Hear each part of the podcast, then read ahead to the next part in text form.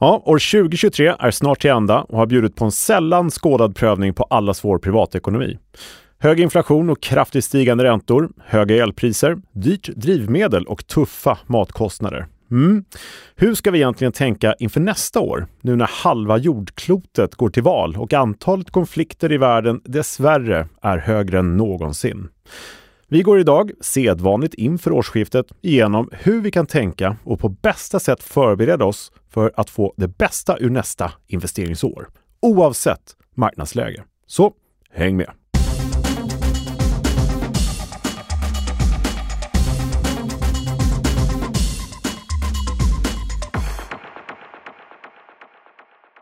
Ja, välkomna tillbaka till Optionspodden. Podden som ger dig kunskaper som ingen privat eller professionell investerare på börsen vill vara utan. Här pratar vi om börsens hela verktygslåda som kan komma väl till pass även framöver här. Det är avsnitt 88, lite säsongsavslutning 2023. Och mitt emot mig, föga förvånande, står Thomas Bernholm från Nasdaq. Inte mycket som händer där egentligen, ändras menar jag. Nej men precis, Nej. det är ganska konstant. Du, eh, du kom till mitt rim här, julrimmet. Ja, det var det första och bästa julrimmet hittills. Du, skriver, du sa bästa ur nästa, det tycker jag är lite roligt. Ja. Mm. Det var helt ogenomtänkt, men Ja, det är bra att man kan rimma lite omedvetet. Sådär. verkligen. Mm. Allt bra med Kalle? Jo, men det är bra. Mm. Eh, det är alltid som så att man har eh, marknaden, börsen, optioner och finanserna i sina tankar. Mm. Det som vi pratar om här i podden. År 2023 går mot sitt slut. Det har gått fort. Ja, men det är psykologiskt så att varje gång vi närmar oss slutet, då har det alltid gått fort. Men när det är i mars, då är det ganska långt kvar. Så är det. Och då går ju tiden fortfarande lika fort som den gjorde i förrgår. Men nu har det gått fort. Mm. Så är det ju. Liten filosofisk betraktelse där. Ja, och eftersom vi pratar optioner så vill jag ju komma in lite grann på tidsvärde här. För att det är lite så som vi tänker Helt rätt. Ja. Ja. Men eh, 2023, ja det har ju hänt lite grann kan man ju säga. Kan man Eh, lugnt säga. Och ska vi prata börsen så har den både gått upp och ner, legat stilla och allting som vi brukar prata om när det gäller Mm. möjligheter. Mm. Det har inte varit lätt att tajma alla de här marknadslägena som har Nej. varit. Rört sig en hel del i alla fall ju. Och Ja. vad har vi upp på året? Det är en dryga 15 procent. Ja, Mm. vi ska ta de exakta siffrorna alldeles strax. Men det har ju spurtat riktigt starkt här mot slutet verkligen. Mm. Eh, och osäkerheten har ju stigit också förstås. Det brukar ju vara, ligga lite hand i handsken när det går upp så pass som det har gjort. Mm. Så blir det samtidigt lite osäkert hur länge kan det fortsätta. Just det. Det ska bli Mm. intressant att höra dina marknadskommentarer där med VIX och allting också. Ja, det kommer och det är ju ehm, lite eh, intressant när det gäller nästa år. Många undrar hur ska nästa år gå och det är ju som vanligt finns allt möjligt att hitta bland analytikerkåren. Det, är, det ska gå upp 40%, ner 40% eller ligga still Mm. hela året och Mm. sådär. Men faktum är att det som många har missat eh, som en eh, eh, god vän sa till mig var att eh, halva jordklotet går faktiskt till val nästa år.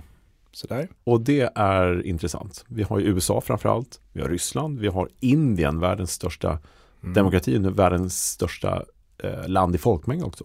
Just det, det har det ju blivit ja. Ja, Mm. och en rad andra länder. Och det kan stöka till det lite nu när vi har så mycket konflikter i världen också. Så att det är lite Mm. on edge där ute. Är det ju. Mycket psykologi på börsen också. Och förra avsnittet, mycket goda, fina, härliga feedback. Eh, Med? kommentarer. Anders Stenkrona ja. Anders Stenkrona. Alltid roligt och Ja. intressant. Ja, och har man mot förmodan eh, missat det så gå tillbaks. Där håller ihop lite grann med det här avsnittet också. Hur man ska tänka inför nästa Mm. år och sådär. Och väldigt bra. Så vi kopplar ihop förra avsnittet med det här tycker jag. Så missa inte avsnitt 87. Exakt. Jag reflekterade också, avsnitt 88. Det är alltså en Mm. hel del avsnitt, eller hur? 88, alltså det Mm. är Riktigt närmar god, oss 100. riktigt god glass också. Ja. Faktiskt. Säsongsavslutning och 88, Mm. Men den försvann för några år sedan med 88. Nej, Finns den kvar? Ja? det måste du göra. Mm. Det tror jag. Nu fick vi helt andra... ja, det är fel säsong för att Vi snacka glass ändå, vi är ursäktade tror jag. Nej, det är glass kan man alltid snacka. Men den måste jag dubbelkolla att 88 finns kvar. Annars Det måste blir vi göra. bedrövad. Nåja, du, börsen i år och nästa år, hur ska vi tänka oss? Eh, vilka optionsstrategier ska vi ha? Det ska vi diskutera om ett litet tag. Mm. Men först ska vi kolla hur börsen faktiskt mår nu i slutändan på Det året. gör vi. Då gör vi det. Bra.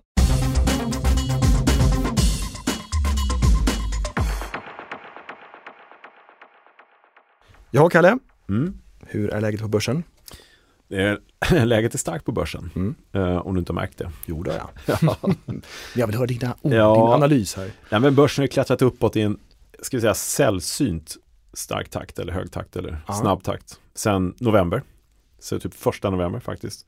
Och det är typ åtta veckor sedan har stigit därifrån med typ 18 procent. Enormt. Ja, det är ju en rask takt helt enkelt Mm. uppåt. Och det gör att börsen har gått från, det var ju faktiskt på minus dessförinnan. 3,7 procent tror jag var botten där någonstans. Eh, så den har gått därifrån eh, till numera dryga 14 procent plus på året. Och det är ju eh, naturligt då att all fler parametrar och analyser och sådana här röster från förvaltare och grejer eh, börjar tala ännu mer om en, ja men såklart naturlig rekyl tillbaka lite Mm. grann. Frågan är bara hur mycket och när det ska ske. Om det liksom har hittat en helt ny nivå här uppe liksom, Mm. eller om det ska ner en bit. Mm. Sådär. Och där tvistade lärde en del och det vet man ju inte riktigt. Nej. Det är mycket som spelar in. Men vi tittar på risken som är en bra eh, parameter i allt det här att ta med sig förstås. Och då har vi VIX-index, våran volatilitetsfaktor, som ju har varit historiskt låg.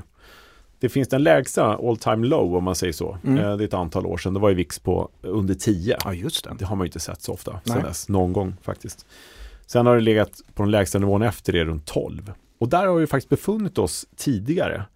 Vi var nu för, ja men i början på den uppgången så var det för fyra veckor sedan ungefär, då var vi ganska lågt ner under, ja men kring 12 nivån Mm. var vi. Och det var väldigt lågt.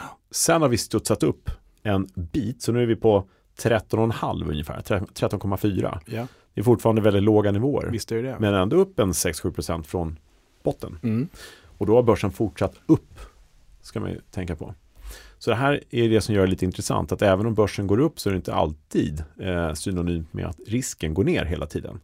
Någonstans så finns det en vändpunkt när risken faktiskt måste öka lite grann igen. För att Mm. vi har risk i marknaden, så är det ju. Men det är fortfarande låg risk, det är fortfarande ingenting som eh, en trigger som är, som är ännu så länge icke inprisad i marknaden. Okej. Som kommer ställa till det, som vi känner till. Vad sa du exakta värdet var nu alltså? Hade vi känt till hade vi förstås reagerat och gått ner. Mm. Exakta värdet på VIX är 13,4 Och förra, för två veckor sedan? Ja, då var det eh, 13,2 och dessförinnan var det 12,8. Just det. Så det har gått upp lite grann från botten har gjort. Mm. Och i takt med att börsen faktiskt också har gått upp lite grann.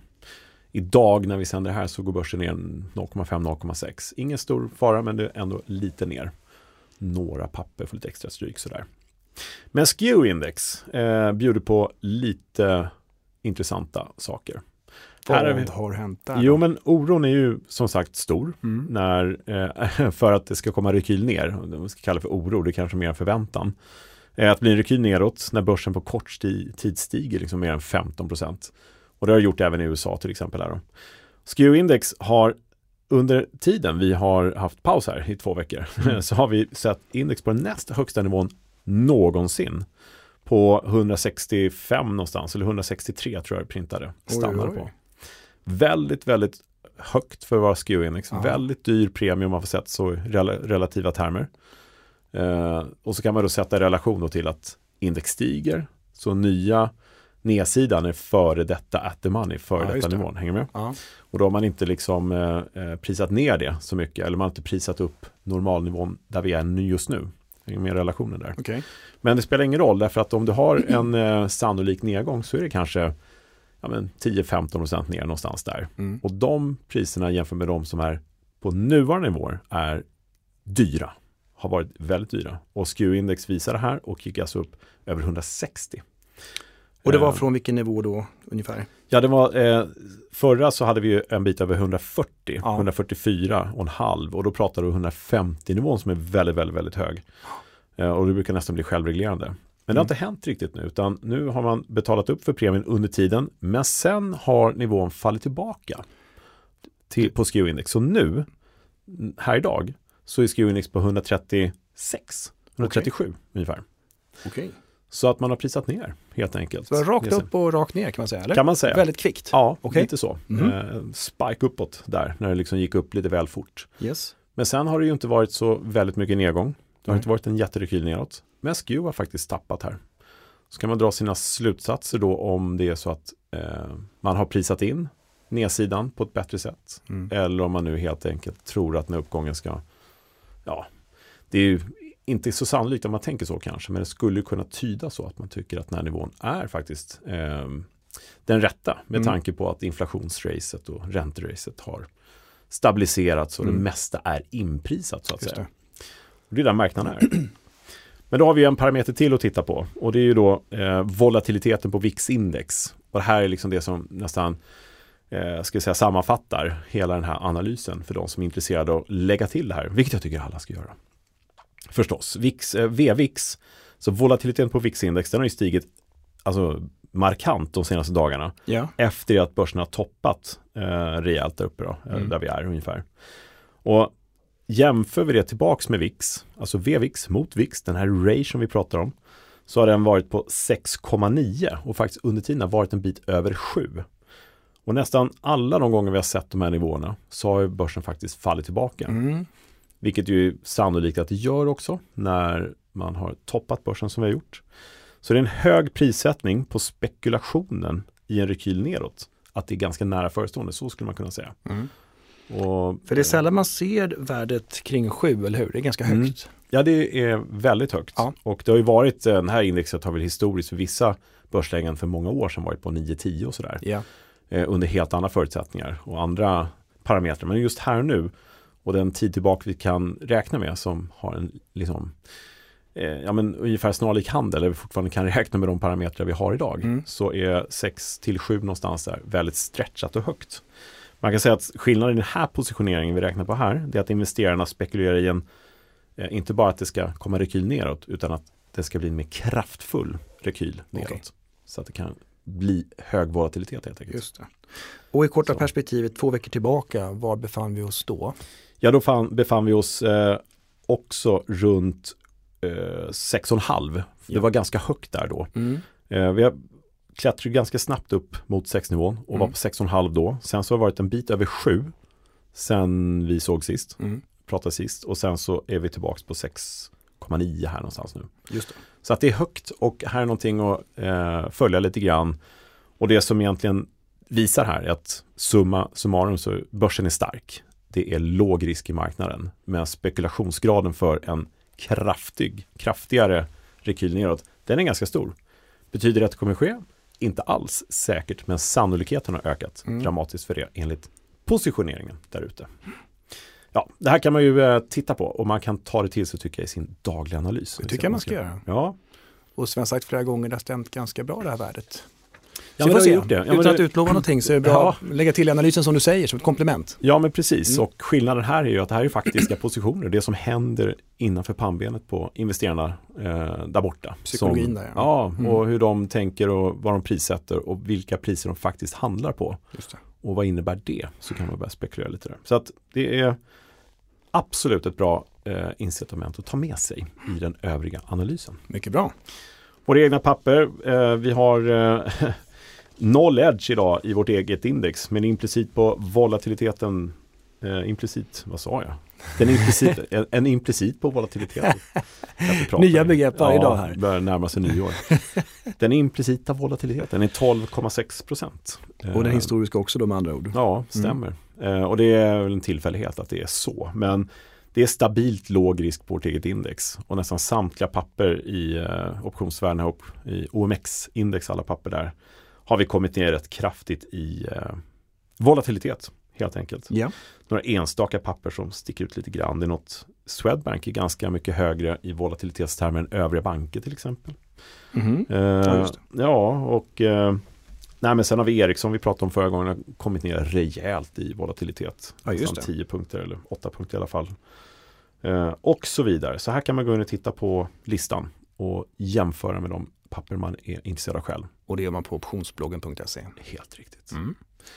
Så det är så. Så att eh, här har vi börsen som den mår just nu. Det är starkt och ser bra ut. Det mesta är inprisat. Men som vi ska titta på nu är ju vad som faktiskt kan stöka till det lite grann. Mm. Eller få det att fortsätta upp och vara positivt. Sådär. Ska vi kolla på det? Det tycker jag. Då gör vi det. Mm.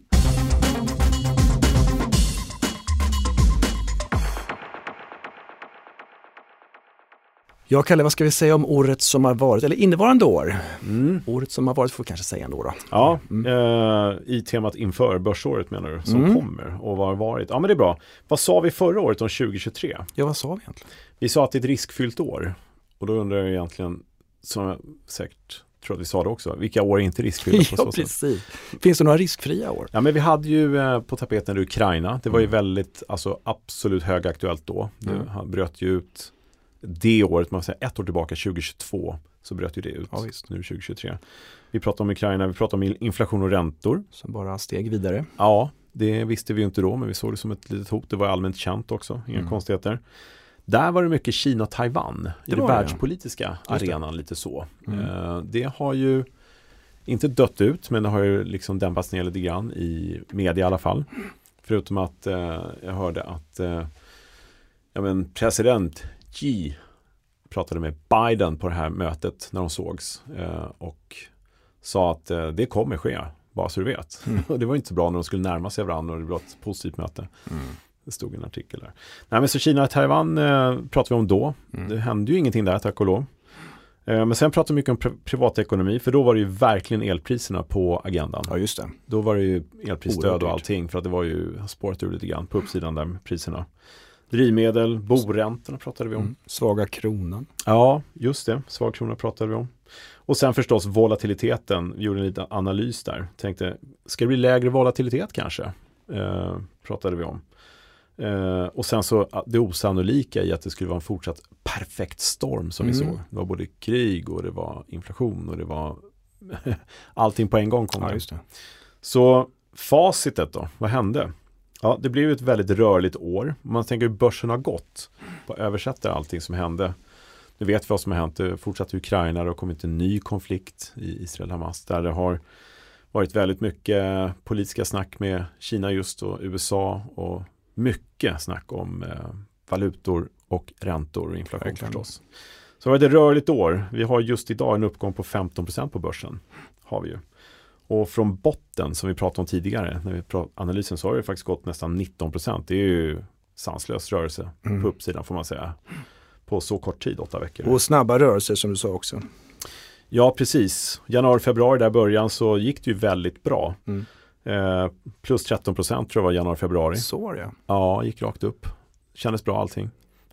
Tills Tills eh, mars kom, då gick det ner 6 procent. ingen bra månad. Nej, eh, sen april till augusti, ganska orörligt. Det hände sina små saker där. Eh, lite upp och lite ner. Det, du kommenterade midsommar där, kommer jag ihåg. Att vi hade en, en rörelse som eh, var, ja men det stämde med vår edge där. Ja, men just det. Ja, Precis. Men Men då var ganska- ner också nio dagar av tio tror jag på raken. Ja, precis. Där vid, kring Men det var su- var- ja precis. Mm. Det var ingen stor krasch på något sätt utan det gick bara ner. Mm. Så, Och någon dag kanske 2 procent. Jag kommer inte ihåg. Men ja, det var en hel del rörelser i alla fall. Ja men precis. Mm. Sen så gick det ner 11 procent mellan augusti och oktober. Och det var ganska kraftig rörelse. För att därefter fram tills idag har gått upp 19,3 procent. Fin volatilitet i rörelse på det Ja. sättet. Är det ju.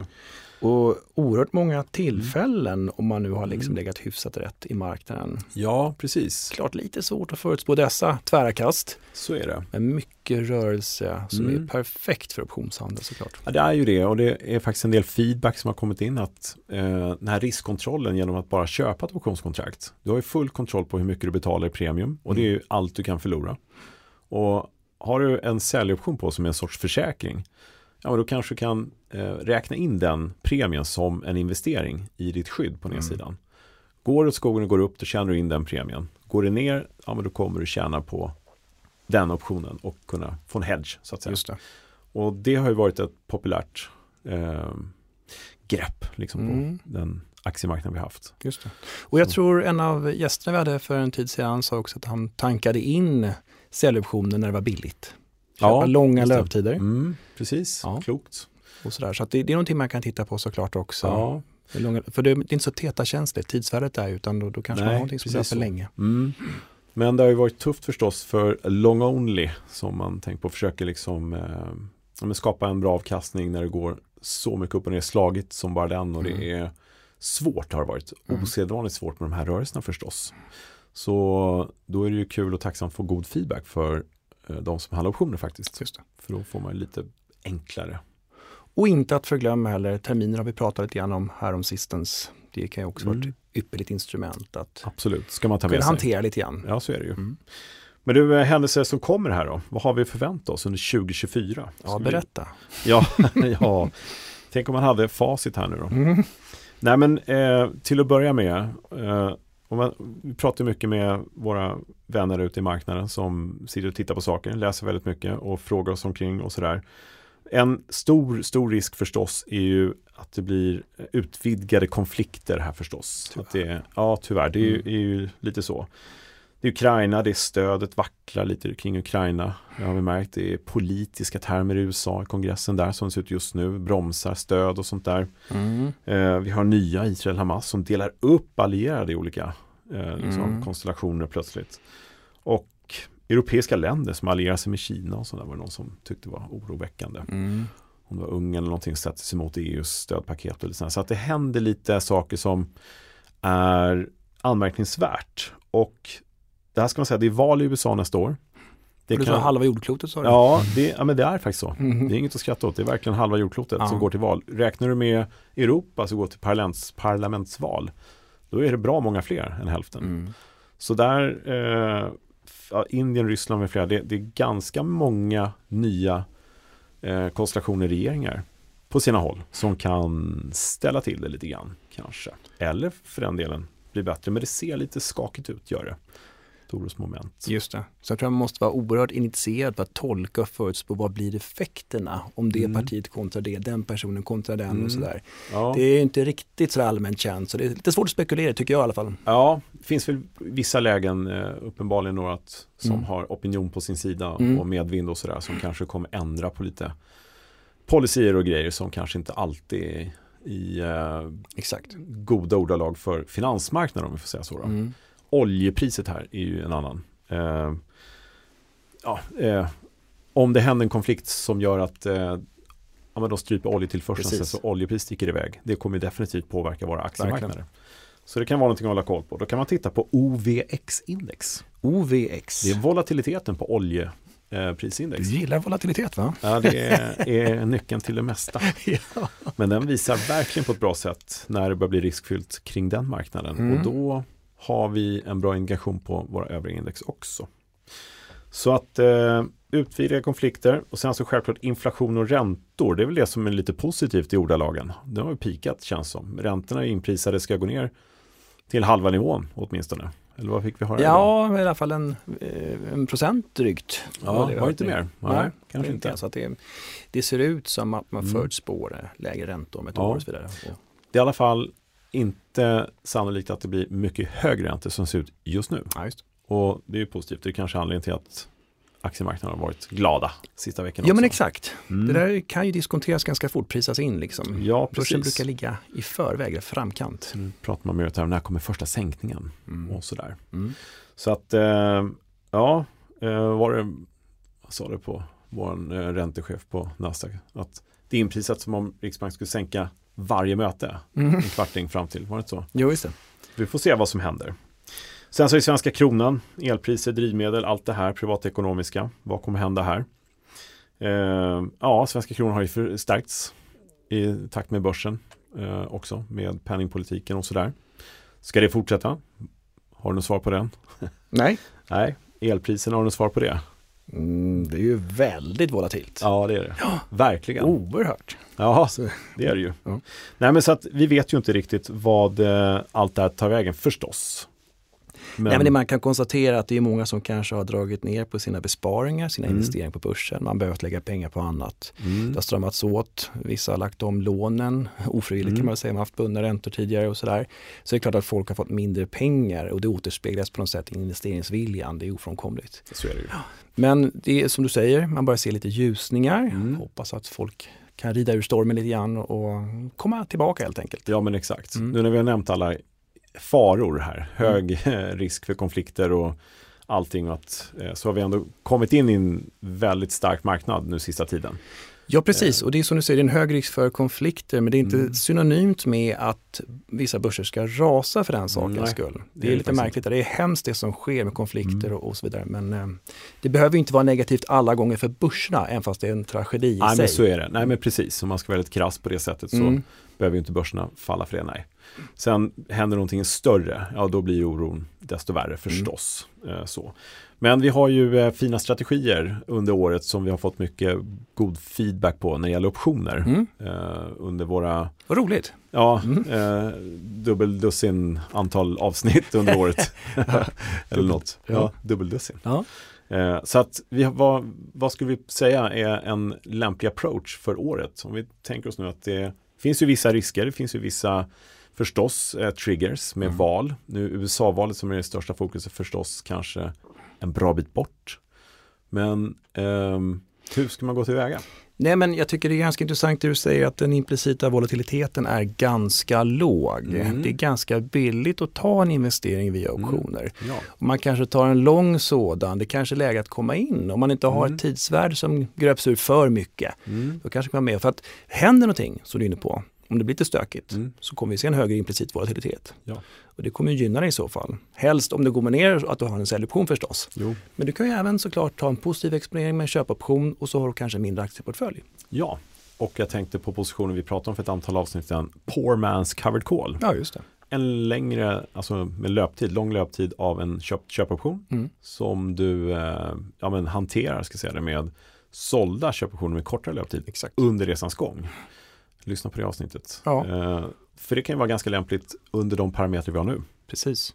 Och då kanske man passar på att uh, utfärda just när implicita vålan sticker upp lite. Mm. Man har redan köpt den med längre ja. öppet som du säger. Visst. Men man behöver kanske inte sälja på årslägsta implicit våla. Man Nej. passar på, har det kommit upp lite mm. och sådär. Och, ja. Precis, sen ska man säga att det, det behöver inte vara eh, helt fel att göra det heller om man får in premium och det ligger still. Sant. Så att säga. Ja. Det behöver inte vara en katastrof. Nej. Men här har ett gyllene tillfälle att utnyttja volatiliteten i sig. Mm. För sannolikt så kommer det faktiskt bli högre än lägre volatilitet som vi ser just nu. Precis, och därför är det också bra att köpa långdaterade som vi är inne på. Som är lite mer som har mer vega i sig, som är mer ja. känsliga för implicit mm. Mm, precis, och det här går vi igenom i Poor Man's Covered Call mm, avsnittet. bland annat. Här, ja. Mm. Så att eh, eh, om vi gör en liten analys för bättre 2024 rent börsmässigt. Eh, nu vet vi ungefär, vi har bara tagit några, några få punkter av vad som kan hända. Och det kan förstås hända andra saker som vi inte alls Mm. Vulkanutbrott och allt möjligt. Liksom. Ja, exakt. Ja. Läskigt. Ja, man vet ju aldrig. Så volatiliteten, eh, den kommer förmodligen, sa vi precis, kommer ju förmodligen öka. Det är ju liksom lätt att säga det när det är så låg. Mm. Så. Men eh, sen har vi ju, eh, det är alltid bra att ha riskmomenten i åtanke och då tänker jag mer på det vi redan vet. Att det är ju val som vi har pratat om när rapporterna kommer för olika bolag makro kommer, arbetslöshetssiffror och eh, ja, men självklart inflationssiffror och sånt där. Notera dem och här har vi ju gyllene lägen kanske att göra våra optionsaffärer mm. precis innan om man vill spekulera lite grann just i volatilitet och sådär. Mm. Och då har man ju en liten fördel jämfört med många som inte handlar optioner faktiskt. Ja, verkligen. Mm. Och när du pratat om, när du pratar om året här 2023, innevarande år också, kraftig rörelsen uppåt, sen nedgång där i mars och sen mm. stillastående mer eller mindre över sommaren och sånt. Så ser man att det finns ju verkligen många, många lägen som vi mm. konstaterade också. Och med det i åtanke så tycker jag man ska vara vidsynt och flexibel och titta, mm. vad tror jag närmsta månaden, vad tror jag närmsta kvartalet och sådär. Mm. Anpassa sig efter det. Just det.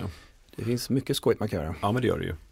Och jag brukar alltid tala eh, mig varm om såld vagga mot innehav. Mm. Jag tycker den är ganska bra. Mm. Nu är det eh, en position som gäller neutral marknad förstås. Kommer det ner kraftigt här nu då kommer du förmodligen få på dig en aktie lite högre upp. Så det är ju lite mer under lång sikt får man väl säga då. Mm. Men där har du ju chans att verkligen få in premie på ett bra sätt i Ja men vissa aktier kanske inte har en superstor nedsida. Det kanske inte är bra att göra den strategin i eh, ja, men, eh, ett fastighetsbolag som det är just mm. nu kanske eller ett läkemedelsbolag som är volatilt eller liknande. Mm. Men det finns ju många andra bra papper som är lite mer cykliska. Precis, och så vi pratade om när vi pratade trading plans och så vidare så kan vara ett mm. bra hjälp med att då kommer du in. Ja. Du vill in och du ska mm. inte tveka. Du har en utfärdad säljoption, du får mm. på dig. Du kanske inte tajmar botten Nej. men efter någon månad kanske så är du en vinnare. Ja, och då har du lite aktieinnehav redan också. Så sålda kolen kan göra att du får det risken du tar där är att det går upp och då får du och hämta hem en bra mm. avkastning. Mm, precis. Så jag har fått mycket frågor om den där. Såld vagga mot innehav. Ja. Fantastisk eh, strategi som man kan titta lite grann på.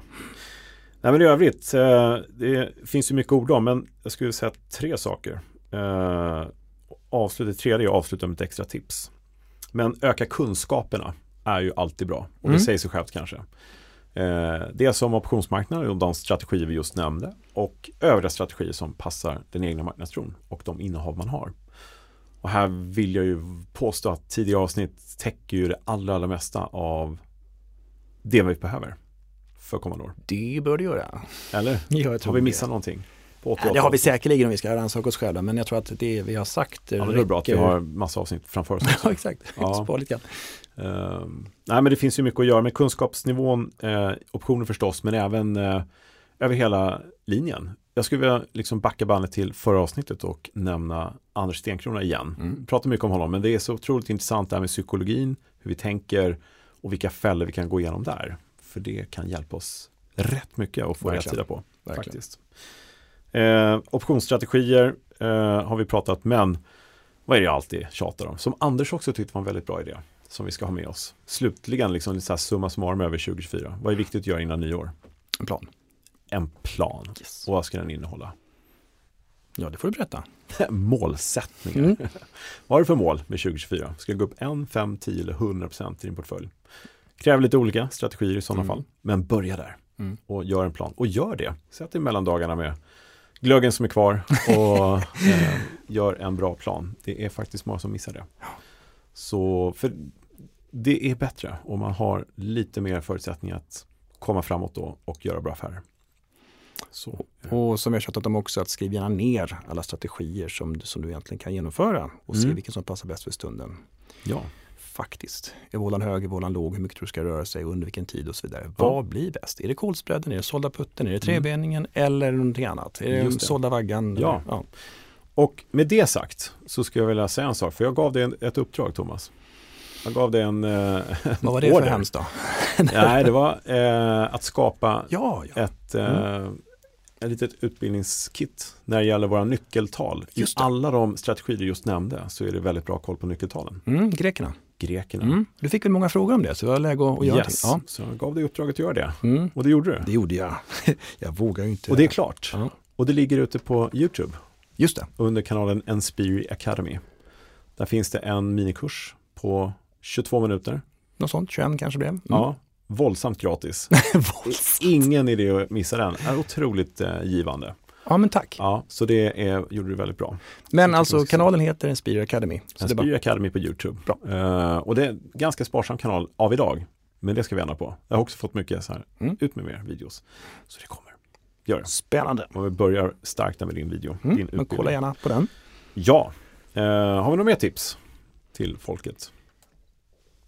Ja, alltså. vi skulle kunna prata en timme till, men jag vet inte. Ja.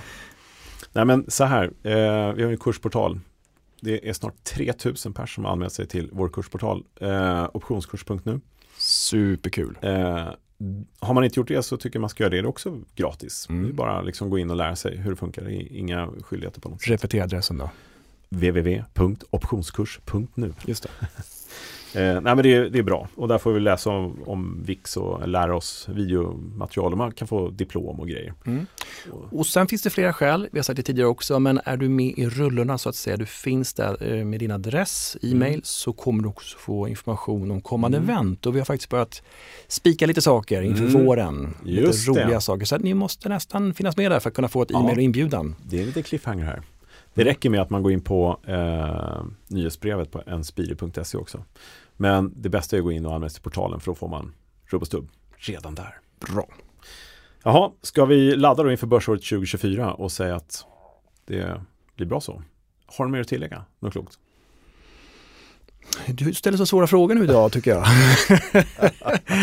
ja, kanske okloka saker att tillägga. Ja, kommer det oklokt? Nej, utan det är väl en bra Mm. summering av det hela. Utan, Ja, men jag tror det. ja, man vill Eh, ju inte repetera sig för mycket heller liksom. Men Nej. det finns så mycket i tidigare avsnitt som du säger och sådär också. Ja, men det gör det.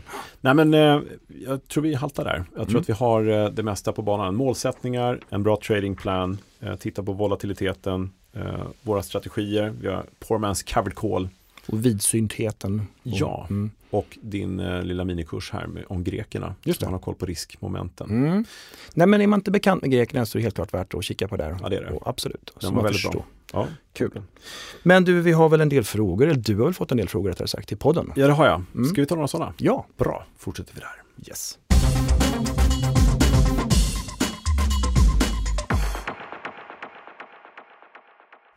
Jaha Thomas, då ska du fråga mig om inte jag har fått någon fråga till podden. Men det frågade jag nyss. Aha, Mm. men det har jag. Ja, du har fått frågan. Men frågor. jag kan fråga, vi kan klippa där så tar vi en ny då. Exakt det ska vi inte klippa, bara Nej. det är roligt. Nu tar vi lite frågor till podden. Det gör vi. Ja, Yes. det kommer mycket frågor. Tack för alla frågor och glöm inte att fortsätta skicka frågor. Eh, vi gör vårt bästa för att svara på alla. Du har ett väldigt fint formulär på sidan där du kan skriva in frågor. Ja, Mm, faktiskt. Ett nytt fråga. Ja, det är klockrent. Mm. Eh, Så in där på optionspodden.se, ställ din fråga. Yes. Låt höra. Åke har frågat varför handlar inte fler optioner när det ständigt är så oroligt på börsen? Och det är en av de bästa frågorna vi kan tänka oss att få och vi har haft den förut förstås. Mm. Ehm, ja, varför är det så? Det är egentligen det uppdraget vi har på eh, Nasdaq Derivatives Academy att eh, få ut budskapet om optionshandel. Optionspoddens hela Mm. liksom, existens går ut på det. Eh, så att varför? Ja, det är helt enkelt att man kanske tror det är svårt. Man kanske eh, inte känner till det tillräckligt väl. Exakt. Eller någonting annat. Mm. Man kanske inte har tid, tror man eller någonting. Så eh, det är en bra fråga. Det är en kombination av mycket men många blir ju överraskade, så du är inne på, när Mm. de förstår, oj kan man göra sådana här saker Ja, också? och det var inte så svårt. Och Nej. sådär. Och sen kunskapen såklart. Ja, och många oroar för avgifter och sånt där med all rätt. Men det brukar vara liksom någonting man kommer över och man kan räkna in och det är fortfarande ganska bra Mm. utfall som Oh ja. man får till sig. Så att eh, vi jobbar helt enkelt på att fler och fler och fler ska upptäcka möjlighet till bra affärer. Det är faktiskt inte bara för att alla ska handla optioner för sakens skull utan för att göra Nej. fler affärer och minska risken i marknaden lite grann. Sådär. Mm. Kim har frågat, eh, finns det någon optionsstrategi som är mer lämplig under juletider eller andra större ledigheter? Ja, eh, har du något spontant att säga där? Ja. så vi har ju pratat lite grann tidigare och det är det här med att om det är många, vad ska man säga, börsstängda dagar eller Mm. säga, så finns det en möjlighet att tjäna lite pengar på tid också. Så Ja. att man gärna utfärdar lite optioner. Mm, Kanske inte naket utan kanske en kombination mot aktie eller någon annan Mm. option. precis. Så att man får in lite Exakt. tidsvärde pengar. Och rent teoretiskt så säljer en option en fredag och sen så är det röd dag måndag, tisdag säger vi. Mm. Då är det fyra dagar som den här optionen kommer tappa värde. Då kan du rent teoretiskt köpa tillbaka den. Allt annat lika. På onsdagen då, när Mm. börsen öppnar igen. Och så har du tjänat pengar. Mm. Rent teoretiskt. Och där kan man mäta i TETA-värdet. Som man kan se i din nya eh, film det. på YouTube. Ja. Nyckeltalen. Det är bra att den lyfts fram här ordentligt. Ja, faktiskt. Ja. Nej men eh, sälja premium helt enkelt. Eh, credit spreads, när du får in pengar. Eh, och vi brukar säga att man kan faktiskt tjäna pengar till och med när börsen är stängd. Precis. Och det är precis det man kan göra här. Det låter tilltalande. Ja, så att eh, någon optionsstrategi där man får in premium är klart lämplig. Mm. Utfärdar optioner. Glöm inte säkerhetskrav eller att det är lite mer riskfyllt att utfärda naket förstås. Exakt. Men det är väl lämpligt. Mm. Thomas, är det du? Har Ja, jag var tvungen att skicka in en fråga kände jag. Ja. Nej, det är inte jag den här gången. Din namne som Ja. frågar vad är egentligen bäst? Att skydda sin portfölj med en säljoption eller med en såld termin? Mm. Ja, det är ju, jag ska inte säga omöjligt att svara på, men sålda terminen då begränsar du uppsidan helt också om du har en perfekt hedge som vi säger. Just det.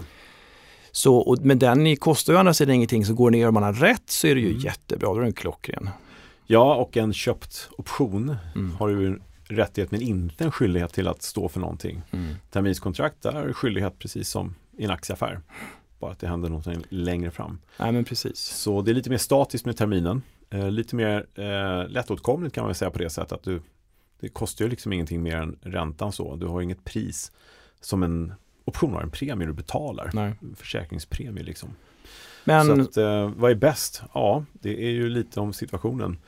Terminen kan ju vara mer eh, eh, effektfull kan Ja. det vara. Och- Men åt båda håll, om vi vill säga så. just det. Så Det är också lite grann beroende på, gör du en, en deltaneutral position, Mm. köper du många säljoptioner så du verkligen är deltaneutral, det är en Mm. sak. Men eh, annars har du bara köpt 10 kontrakt mot 1000 aktier och delta minus 0,5 kanske på utten och så Mm. går det ner så har du inte en perfekt hedge. Så nej, Det är lite sånt där man får överväga. och sist men inte minst, vad kostar optionen? Vilken volatilitetsnivå handlar det på? Och så. så måste du lägga till det. Det behöver du inte tänka på terminen. Och går det rakt upp här Mm. så har du fortfarande uppsida om du har optionen. Men du Ja. har ingen uppsida om du har utför, eller sålt en termin. Vi kan säga så här, summa summarum till Thomas, att eh, terminshandeln är mer vanlig. De flesta handlar kanske, åtminstone på professionell nivå, eh, hedgar sina portföljer med terminer. Men då är man aktiv och då ser man till att man har nivåer säkrare så att man vill inte sitta med en såld termin och vara kanske överexponerad och sen så går det rakt upp. Eh, så att man förlorar för mycket om man ska säga så. Eh, så då har man ju bättre situation med en köpt säljoption mm. förstås. Med en begränsad förlust. Så att det är lite eh, svår, svårbra fråga. Mm. Men med det sagt, fortsätt skicka in frågor. Eh, tack för alla frågor vi fått under året. Det eh, varit helt fantastiskt eh, med god feedback. Eh, våra kära lyssnare. Vi har fått också ett ordspråk från Felix. Det skulle, både Thomas och Felix. Felix, vår kära chef på Nasdaq. Han säger så här, det är inte han. Utan jag tänkte, är det han som har skickat Nej, det? är en annan, Nej. namne. Yes. En till namne. Ja. If you're not prepared to take risks, you can't expect to get results. Uh, så ja. är det. Och det var avdelningen ta risk med hjälp av optioner för optimal kontroll. Ramlar allting på den avdelningen? Ja. Det är jättebra. Nej men precis och det kanske gav svar på den sista frågan också. Terminer eller optioner? Ja, optioner. Optimal kontroll är det ju då på ett sätt. Eh, och den, vi känner väl till ordspråket sedan tidigare lite grann. Mm. Måste ju ta risk för att få någon sorts resultat förstås. Exakt. Eh, det gäller bara att göra det på rätt sätt. Och med en god plan. Mm. Nu får du prata Thomas, du är så tyst idag. Jag lyssnar med stora öron på dina kloka ord, Kalle. Ja, jag försöker bara hitta, nu är det slut på kloka ord. är de slut redan? Ja. Nej, men då kan du väl berätta lite grann om eh, var man hittar mer information och sådär. Vi har nämnt optionsbloggen och optionspodden, men du brukar nämna lite fler adresser. Alltså, eh, enspiri.se. Mm. Jag är nu med på Threads också. Jag är väldigt stolt över det. Berätta. Du vet inte vad Threads är va? Berätta. Det finns så många threads. du, vet, du vet vad Twitter är? Som nu heter X. Ingen aning. vet du då om jag säger X, vet du vad threads är? Instagram, threads, nej? Nej, jag får Nej. vara ärlig här i podden och säga det. Jag är Nej. inte så aktiv där. Så att... Det är en vecka gammalt i Europa. Ja, ja. Då är ursäkta tycker ja, du? Det tycker ja, men då så, vad skönt. Men det är som Twitter fast via Instagram. Eller okay. Metas eh, variant. Så där. så där kan man hitta mig nu också. Uh, faktiskt. Oj, mm. du vet varstans. Ja, ja, ja. Mm. Så att uh, in på enspiri.se, optionspodden.se, optionsbloggen.se. Allt det som alla redan känner till. Sen vill du lägga till några va? Nja, eh, optionsplay.se brukar jag lägga till. Ja. Nasdaq.com snedstreck optionsutbildning kan vi säga också. Där, ja, hittar, där hittar, man också din kurs. Ja. Mm. Och derivatives academy efter nasdaq.com. Just det. Snedstreck. Ja, bra. Eh, vi säger så. Det gör vi. vi avslutar den här hösten, det här året med sista sändningen innan jul, nyår. Mm. Och önskar bara alla en fantastiskt god jul och ett gott nytt år. Ja, verkligen. Hoppas på en bra avslutning på alla möjliga plan. Men framförallt 2024 ska vi göra till det bästa möjliga och vi ska göra vårt absolut bästa för att se till att alla får så mycket bra möjlighet som möjligt. Ja, kul att ni lyssnar och lycka till med allt. Yes. Tack för att du har varit med hela året Thomas. Tack. Ha det så bra allihopa. Fint. Ja, hej. hej. hej.